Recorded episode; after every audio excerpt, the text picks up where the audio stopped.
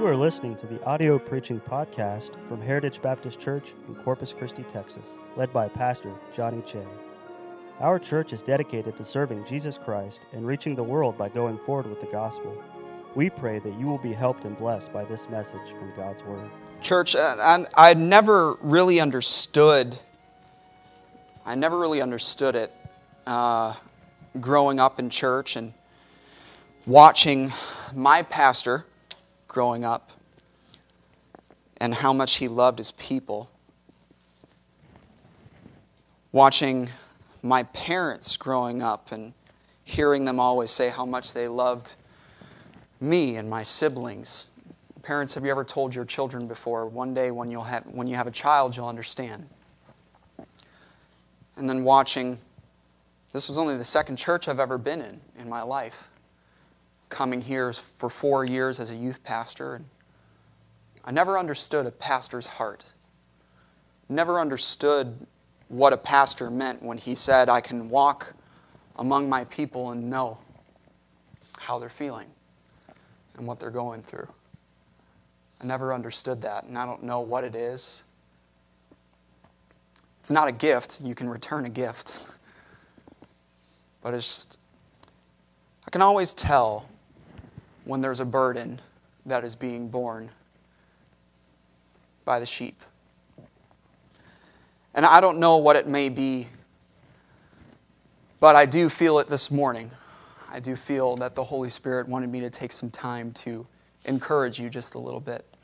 Now, there's a couple ways that I can encourage you. I can tell you that everything's going to be all right. You know that it will be. Everything will be okay. As long as we serve the Lord, everything will be okay.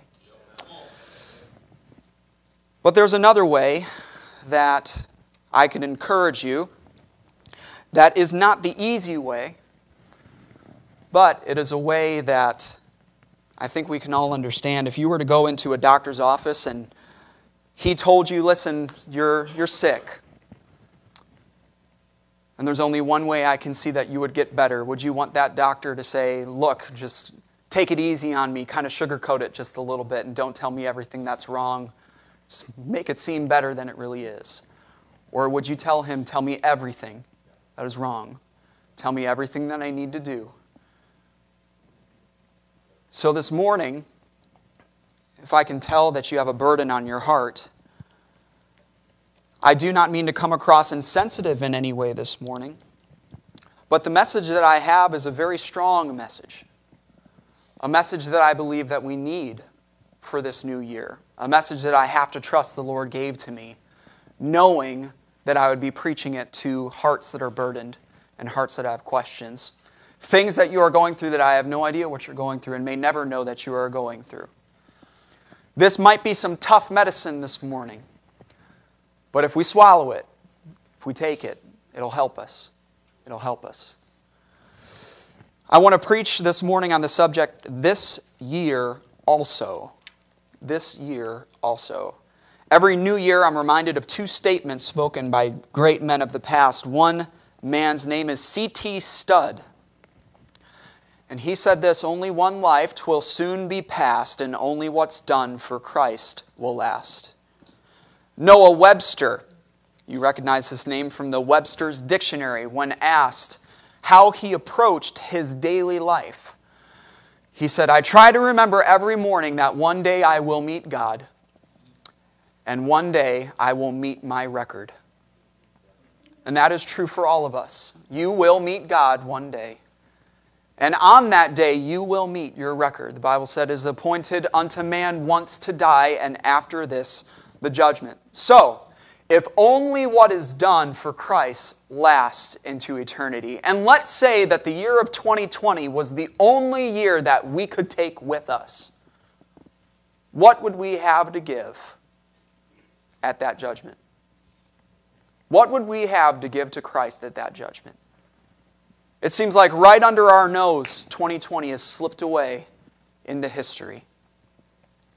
So tell me, what did we do for him in 2020? Do you realize you will never be happier? Even when you're under the circumstances, you will never be happier than fulfilling your purpose. I've given this illustration before. What is this watch's purpose? Tell the time. That is its purpose. If this watch had a personality, it would tell you, I am never happier than when I am telling the time. When this watch ceases to tell time, it ceases to be good for anything. And church life is going to be difficult. You are going to have ups and downs. You cannot base your life upon the circumstances because one day you'll be up and the next day you'll be down. But throughout all of that, the valleys and the mountaintops, you can be happy, you can be joyful, because you can always fulfill that purpose. Something practical also that, that helps. We have to learn how to raise our valleys and lower our mountaintops. To be just a little bit more steady throughout it all. Not to ride the, the emotional roller coaster of life. You're going to have high points, finding out that you're having a baby. You're going to have low points. We have to learn how to take those high points in stride. Say, Lord, you're good on the mountaintop, but then also when you come down to raise yourself up a little bit, He's still good in the valley. And you do that by focusing on what we know that we are supposed to do. And that is serving the Lord with our life. Did we do that in 2020? How many souls did you lead to Christ in 2020? How much Bible did you read in 2020? How faithful were you to church in 2020? Did you encourage others in 2020? Now, maybe you come back and say, I needed encouragement. Some of the greatest encouragement that you will ever bring to yourself is by giving encouragement to others. How often do we spend time in prayer? How many of us spend five minutes a day in prayer?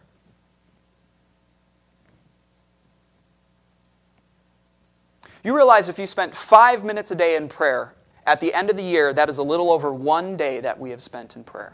That's it. One day of prayer for the entire year. If we spend five minutes. That is 0.0027% of our year. I had to do the math. Did you give to him? Did we serve him? What word better describes 2020 for us? What words? Godly or worldly? Growth or stagnation? Spiritual or carnal? Wonderful or wasted? Fruitful or fruitless? One year gone. 12 months gone. 52 weeks, 365 days, 8,765 hours, 525,949 minutes, 31,556,952 seconds. Again, I had to do the math forever gone unless we used it for Christ. But 2020 is gone. This is 2021. What will you do with it? What will you do with this year? At the end of this year, what will you have done for Christ? God knows your circumstances.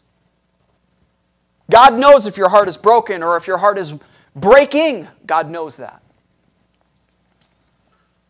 But you will never face anything that God will not go through with you. You will never face anything that will take away your power to do God's will. So at the end of this year, what will we be able to say through God's help? This is what will last for eternity. We had better care about that question. The question what will we do for Christ this year? We better care about that question. God cares about that question. Oh, yes. God very much cares about that question. He greatly cares about that question. I cannot read this passage in Luke chapter 13 without realizing how much God cares about what we do in our life. Do you see what I see in this passage? Look in verse 6. He spake also this parable. Now, a parable is an earthly story with a heavenly meaning, where every single element of the story is going to stand for something, going to picture something. He spake also this parable. A certain man had a fig tree planted in his vineyard, and he came and sought fruit thereon and found none. Who is that certain man? That would be God. Who is that fig tree? That's you and that's me. And what is that vineyard? That is this earth. That is the Lord's world. Jesus begins this parable by showing us a very important truth. I have four points this morning. And here's point number one that Jesus brings out God is watching. God is watching you. From the youngest person to the oldest person here, God is watching you. He is very interested in you. He is greatly concerned about you. Think of it. How does it make you feel to know that God is watching you? That God is watching us. The eyes of the Lord are in every place, beholding the evil and the good. God is watching this universe, He sees everything. He sees the farthest galaxies that will never be discovered by man. And He also sees the sparrow that falls. He sees the stars that no one will ever, ever see. But yet He knows the number of hairs on your head. The stars whose light won't reach earth for trillions of years, he knows all of them. The Bible says, He telleth the number of the stars, He calleth them all by their names. And yet, God, with an infinite universe in His hand, takes time to watch you, takes time to watch me. God is watching you this morning. God was watching you yesterday. God was watching you all throughout 2020. God is going to watch you tomorrow and the next day if by His grace you make it to then. He will be watching you. There's this idea that floats around that God is real, but He doesn't care. That God exists, but He is indifferent to us. Therefore, our decisions don't bother Him, so our decisions don't matter. Don't believe it. God is watching you. He is watching you, ma'am. He's watching you, sir. He's watching you as you parent your children. He's watching you, children, as you submit to your parents. He's watching you in school. He's watching you at home. He's watching you when you think nobody else is there. The Bible says, The fool has said in his heart, There is no God. We can say all we wish with our mouth that God is real, but if we say in our heart, that God is not watching, that God does not care what we do, we are no better than an atheist. The fool has said in his heart, if we believe God is, we also must believe that he is watching. If we believe that God is watching, we must also believe that he cares about our earthly decisions. He cares about your plans for 2020 or 2021. He cares about your plans for today. The Bible says in Psalm 11, "For the Lord is in his holy temple, the Lord's throne is in heaven. Yes, it is. But his eyes behold, his eyelids try the children of men. Have you ever wanted to look at something and, or peer at something maybe in the distance, and so you brought your eyes in a little bit? You brought your eyelids down a little bit. What are you doing? You are trying to focus in, block everything else out. God says, My eyelids try the children of men. Billions of people in this earth, trillions of stars, and everything moving and in motion. He knows all about it, and yet God is watching you as if you were the only person alive. Now, that's a very comforting thing. That's also a very concerning thing, a very terrifying thing. The only one that that, that, that that statement would not terrify is somebody who could say in his heart, There is no God. Why is God watching? Why is God watching you? What do we have to offer? Why would God be concerned with you and me? He must be looking for something. God is watching. God is wanting. God is wishing. He says in verse 7 I come seeking fruit from this fig tree. Do you see that in verse 7? I come seeking fruit on this fig tree. Verse 6 He came and sought fruit thereon. Is it unfair for a gardener to expect fruit from his plants? Why do gardeners plant fruit trees? To get fruit. I worked at TruGreen. I've told so many TruGreen illustrations. Being a door to door salesman, that definitely leaves an impression on you trying to get through college. And I got a promotion. I was able to work with a horticulturist, and I loved that. I was able just to go to the, to the customers, people who are already paying for their grass, and just trying to upsell them on their trees. And I got a call from somebody because I left a little door hanger. And they called and said, I need you to come out and look at my pear tree. There's something wrong with my pear tree. I said, okay. I think it needs to be fertilized. I think it's got a disease or something like that. There's something wrong with my pear tree. So I come over there and I look at it, and it's perfectly healthy. Nothing wrong with it. I mean, beautiful. Uh, Brother Mark and Miss Priscilla, pray for them. They're out of town. They have a pear tree out front. And I said, I don't see anything wrong with, their pear, with your pear tree. He says, What are you talking about? I have never seen one pear grow on this. And then I had to explain to them it was an ornamental pear tree, it was not a fruit tree. But that person didn't know that, so they had the right idea. If this is a pear tree, that isn't going to bring forth pears, something's wrong with it. Even a lost person knows that. That is built into, into every single person. What good is a fruit tree if it doesn't bring forth fruit? Oh, it gives shade. It's beautiful. A pear tree is like this beautiful teardrop shape, you can always tell. Gives shade, it's beautiful. Curb appeal. There's only one problem with that the gardener is looking for fruit. It's all well and good that you give shade and that you have beauty and that you add curb appeal to a property, unless the gardener that planted you is looking for fruit. Then shade doesn't matter to the gardener. Beauty doesn't matter to the gardener. You can be the ugliest tree ever. Bring forth fruit, you'll be fine. You see some of these orange trees, they're about this tall around here. They're scraggly, they had a name, it would be Mortimer or something like that. But it's got hundreds of oranges all over it. That tree's fulfilling its purpose. Not the most beautiful thing, not a lot of curb appeal there, but it's fulfilling its purpose. He didn't say, Behold, these three years I come seeking shade. These three years I come seeking beauty. I come seeking property value and leaves. He said, I come seeking fruit. Now remember, you and I are this fig tree.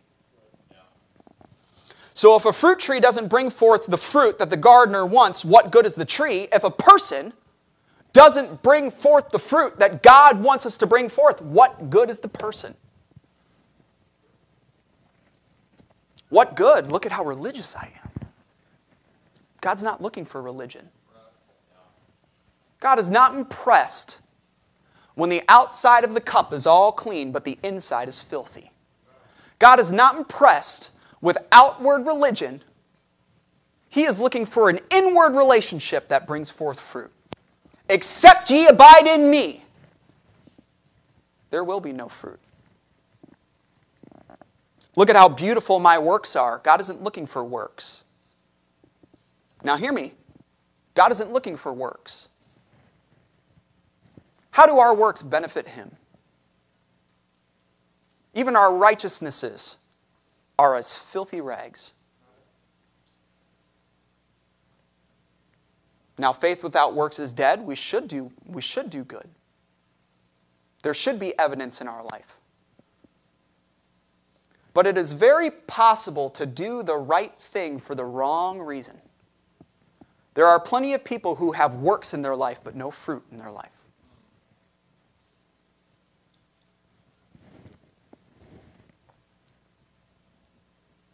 God is looking for fruit in our life, and He has every right to. He's the one who planted us. He's the one who planted us in His vineyard. He's given us ample opportunity to bring forth fruit. And that goes for every single person on this planet. You know that? The, the person in the back jungles of Brazil, and you and I sitting here, all of us have been given ample opportunity to live for Him. Romans chapter 1 says that. That God has been revealed to all men, and therefore all men are without excuse if we do not glorify Him with our body and glorify Him with our life. God has given every person everything that he needs in order to live for Him and in order to know about Him. But hear me. How much more if God is going to look at somebody in the back jungles and say, I showed you everything that you needed in order to know about me? How much more is He going to expect from us? We have a Bible, the full, complete Bible in the King James Version for the English speaking people. If He's going to expect fruit from somebody who will never hold a Bible in their hand, how much more will He expect from you and I? To whom much is given, much shall be required. We have the freedom to assemble in this great country. If he's going to expect fruit from people in a foreign country who have to meet in tunnels and in caves in order to protect themselves from a tyrannical government, how much more is he going to expect fruit from you and I? He's given us understanding and education. He's given us ease and time. Yes, He has. We have a cushy life. We have an easy life. We have a time filled life. He's given us protection from persecution. He's given us comfortable chairs, air conditioned buildings.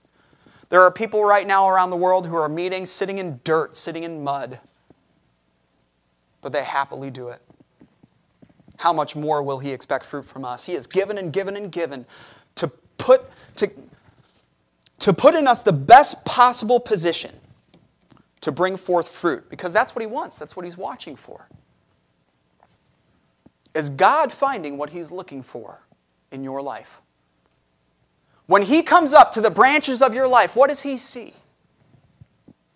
Does he see leaves? Does he see beauty? We, we look the part, all dressed up in the robe of religion, but no fruit to show for it. When's the last time God could come up to us and say, I see a fruitful tree? How long have we been happy to sit in God's vineyard and take, take, take, take, and never give anything back? God is watching. And He is wanting fruit from us. And He's waiting. He's waiting, patiently waiting. Three years I come seeking fruit on this fig tree. The dresser of the vineyard, he said in verse 7. Then said he unto the dresser of his vineyard, Who is that? So if the certain man is God, if the fig tree is you and I, if the vineyard is his world, who is the dresser of the vineyard? That's Jesus Christ. He said unto the dresser of the vineyard, Three years now I've been looking for fruit to come from this fig tree. How long did Jesus' ministry last? He taught, he healed, he prayed, he walked among men in the vineyard of this world, and many rejected him. And God said, Three years now, son. Three years I've watched the children of men. Three years I've wanted fruit from their lives. Three years I've waited patiently and graciously. Three years I've come seeking fruit on this fig tree, and I find none. Cut it down. Cut it down. Why cumbereth it the ground? God is looking for fruit, and when he didn't find it, he said, Cut it down. That was after waiting three years. How long have you and I known Christ? He has gone above and beyond to give us every single opportunity to live for him. Now, I addressed it at the beginning, church. If, if you are going to go through valleys, you're going to go through hard times, but do not be surprised when we are miserable if we are not fulfilling our purpose.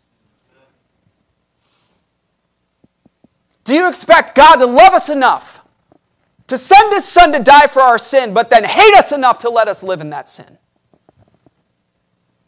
Do you expect God to love us enough to save us just as we are? But then not love us enough to change our life and to see fruit come from that life? Do you believe God would love us enough to give us His Holy Spirit, to give us another comforter, but then not let that fruit come out in some way? He's given us every single opportunity to give back. But as He waits for fruit, we give back an attitude. We sit in church with our arms crossed, our eyes dim, our heart closed, our minds elsewhere, our jaw firm, our spirit dead. As he waits for fruit, we give him back ingratitude. We complain about our circumstances. We gossip about his people. We sow discord among the brethren. We say we have no time to witness to the lost because we're too busy fighting with the saved. As he waits for fruit, we give him back excuses. We refuse to witness, we refuse to listen, refuse to give, refuse to obey, refuse to forgive, refuse to serve. And the day will come when God will say the same about that kind of believer that he said about that fig tree. Cut it down. Why cumbereth it the ground? Why is it an obstruction? That's what that word cumbereth means. Why is it an obstruction? Why is it taking up space?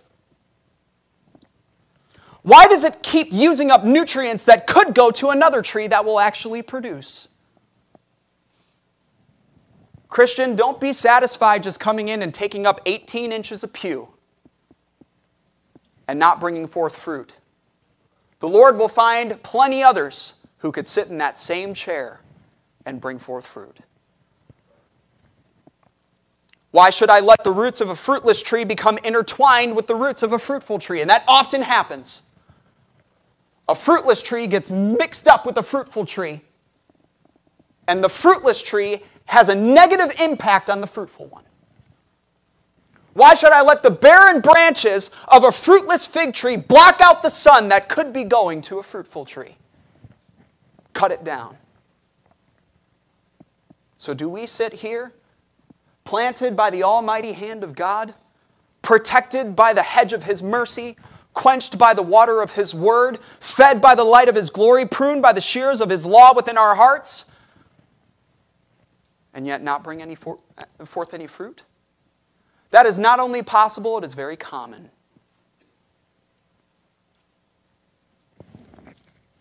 Heed the warning from His word. When year after year after year God comes to you with the basket, and you have nothing to give, one day he will come to you with an axe. God's coming to you with the basket this year. This year also, he's coming with the basket. Next year, he may come with an axe. Why are you here if you will not bring forth fruit? That's a harsh question. That is a searching question. But that was God's question. Why is it here? Jesus, tell me, why is it here if it's not going to bring forth fruit? Cut it down, replace it. Find somebody else that you could spend your time on. Why is it here if you refuse to fulfill its purpose? What keeps God Almighty from laying the axe to the root of a fruitless tree? Year after year after year, where, that he has watched and he has wanted and he has waited patiently for. Look in verse 7. Then said he unto the dresser of his vineyard, Behold, these three years I come seeking fruit on this fig tree, and find none. Cut it down. Why cumbereth it the ground? And he, the dresser, answering, said unto him, Lord, let it alone this year also. Till I shall dig about it and dung it, and if it bear fruit, well, and if not, then after that I agree. I agree. It needs to be cut down but not this year. This year also, have just a little bit more patience. This year also, Lord, let it alone. Let me work with it this year also. Let me dig about it. You know what that is? Rem- let me remove the hindrances from the fruit bearing. Give me this year also to dig out the rocks of those worldly influences in their life. Give me this year also to pull the weeds of bitterness from their heart. Give me this year also to kill the insects of wrong relationships and treat the disease of doubt and fear. Let me dung it this year also. Let me fertilize it. I won't only take this year to take some things out, I'll put some things in. Lord, if you give me this year also, I'll give them one more message. I'll have another opportunity to speak to their heart again. I'll give them just a little bit more grace. I can stir their heart once more. I can convict their soul once more. Don't give up on them just yet. Give me this year also. And if it bear fruit, isn't that what you're wanting? Isn't that what you've been watching and, and waiting for? Won't that be good? Give it this year also, but if not, I understand. I could tell of a friend And I don't know all of the details. All I can tell you is what I observed from the outside. The young lady lived a fruitless life.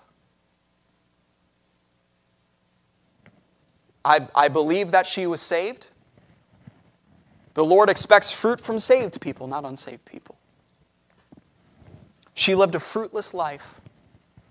Multiple times I observed her yelling at her parents in the foyer of the church. I grew up with her in school. She was in my class. I heard her badmouth the authorities.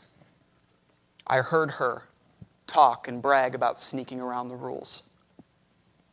I heard her say that she didn't see any purpose in living a separated life, and she didn't. All I know is that the day came when she was 20 years old, newly married, with a child growing in her womb, she went to do the laundry, slipped on the top of the stairs, fell down, went into a coma, and never woke up again. A tragedy, perhaps. Certainly a tragedy. What I'm saying is just, just coincidence? When I read this chapter, I'm reminded of her. I'm reminded that God's word is true that he means what he says and he says what he means. It is only by mercy and grace of the dresser that fruitless trees are given this year also, but this year may be your last. This may be your last year. This year may be the last time that Jesus tries to pull the weeds of bitterness from you. He's been trying for years.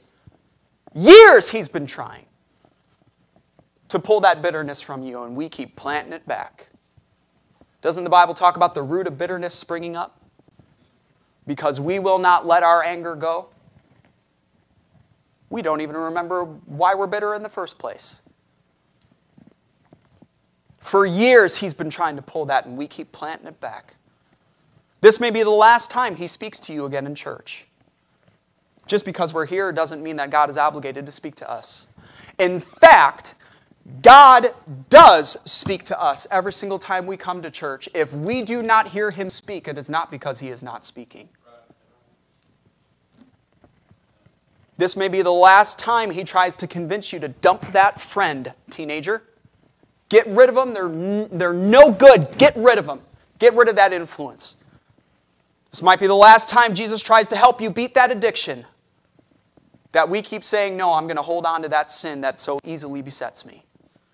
This may be the last time God calls for you to be saved. This may be the last time that Jesus speaks to you and gives you an opportunity to go to heaven. The last time that Jesus has to save you from hell. This may be the last year that Jesus tries to stop God from laying the axe to your roots. Pastor, you're trying to scare us. Yes. Yes, I am. Jude says, And of some have compassion, making a difference, and others save with fear, pulling them out of the fire. But how sad it is that people have to be scared into serving the Lord. That people have to be scared into bearing fruit. But knowing therefore the terror of the Lord, we persuade men. You do not want to stand before God fruitless. You will, you will view countless souls who are throwing crowns at his feet, and you will have nothing. Wickedness done in your life instead of righteousness, righteousness done for the sake of only bringing glory to our flesh instead of glory to him, wood, hay, and stubble that will not make it through the fire of his judgment. And we will have nothing to give us. Saved, yes, but saved so as by fire. This may be the last time. If I have to scare you into bearing fruit, so be it. But something has got to get through.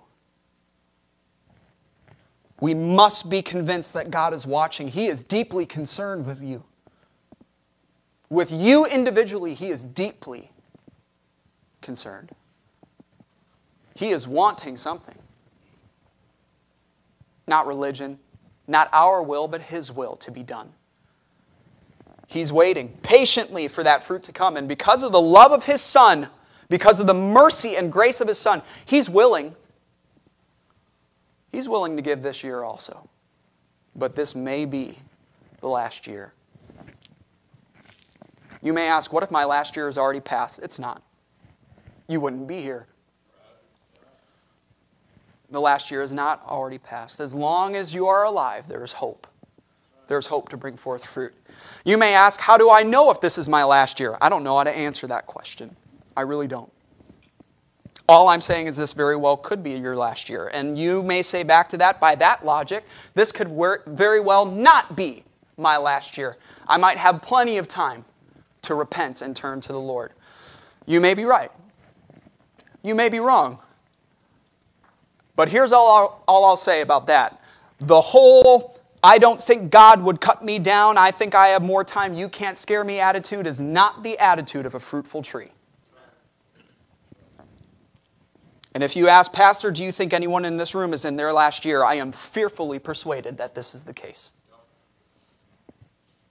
Because God will not wait forever for us to bring forth fruit. He will not.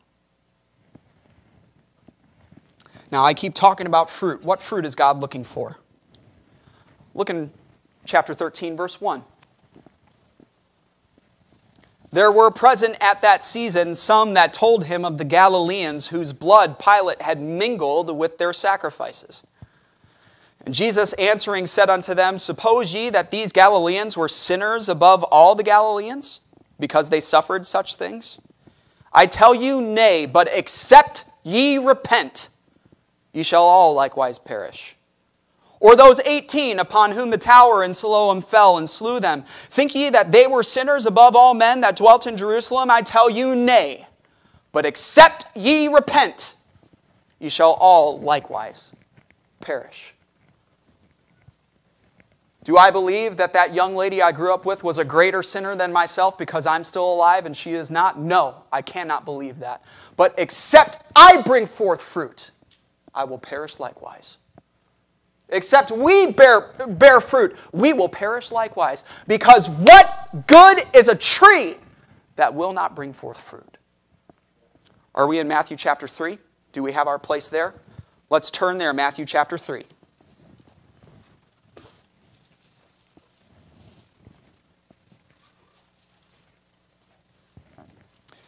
This is talking about John the Baptist here. Look in verse 7. But when he saw many of the Pharisees and Sadducees, and you, you know who those people are, the religious people. The Pharisees believed in a resurrection from the dead, and they also believed in, a, in eternity. The others didn't, and that's why they were sad, you see.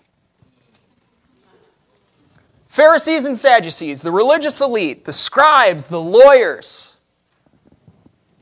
they came to his baptism. He said unto them, O generation of vipers, who hath warned you to flee from the wrath to come? Who's, who's that? What's the answer to that question? Who hath warned you to flee from the wrath to come? All their prophets and all the law that they prided themselves in knowing. Who hath warned you to flee from the wrath to come? Bring forth, therefore, fruits meet for repentance. God isn't looking for head knowledge, He's looking for heart knowledge. Bring forth fruits, meet to repentance. The first fruit that God is looking for in the life of every person is the fruit of repentance. Turning from your sin to the Lord completely. completely. Too many people live a sideways life. You know what I mean by that? Instead of turning from their sin to the Lord, they're going to try to do this and balance both. It doesn't work that way. Bring forth fruits meet to repentance.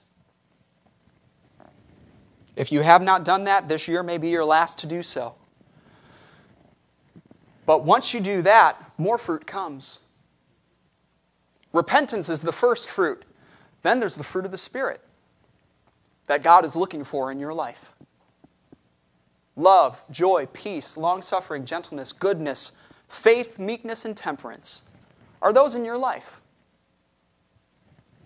Do people see those in your life? Well, I'm a Christian. Prove it. Show me your faith without your works, I will show you my faith by my works. Was not Abraham justified when he sacrificed his son? But instead of love in your life, all you have is hate? Instead of joy in your life, all you have is anger?